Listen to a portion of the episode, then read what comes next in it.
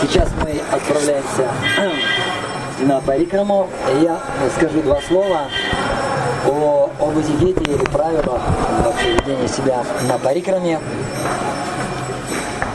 Прежде всего, очень благоприятно Парикраму проходить босиком, даже по Вриндавану. Когда оно заканчивается, можно тапочки одеть.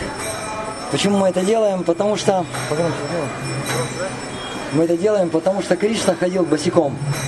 И даже когда мама Ишода его уговаривала надеть шузы, он их не одевал. Он говорит, тогда надо...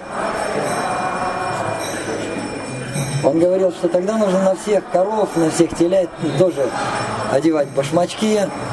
Отказывался от зонтика. Говорил, тогда каждому теленку нужно, нужно по человеку, чтобы он зонтик нес. Потому что это нравится Кришна, потому что вся земля усеяла, усеяна стопами, а, стопами Кришны. И когда мы наступаем а, босыми, босыми ногами на эти стопы, мы как бы служим им. Поэтому, поэтому рекомендуется идти босиком.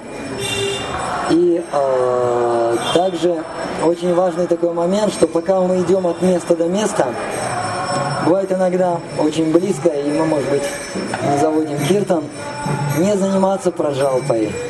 Это разрушает плоды всей парикрамы. Поэтому, если говорить, говорить только, только о Кришне. Сейчас мы по традиции э, попросим благословения у Шилы и помолимся друг за друга, чтобы парикрама была успешной и Вриндаван нам раскрылся. Ари Кришна.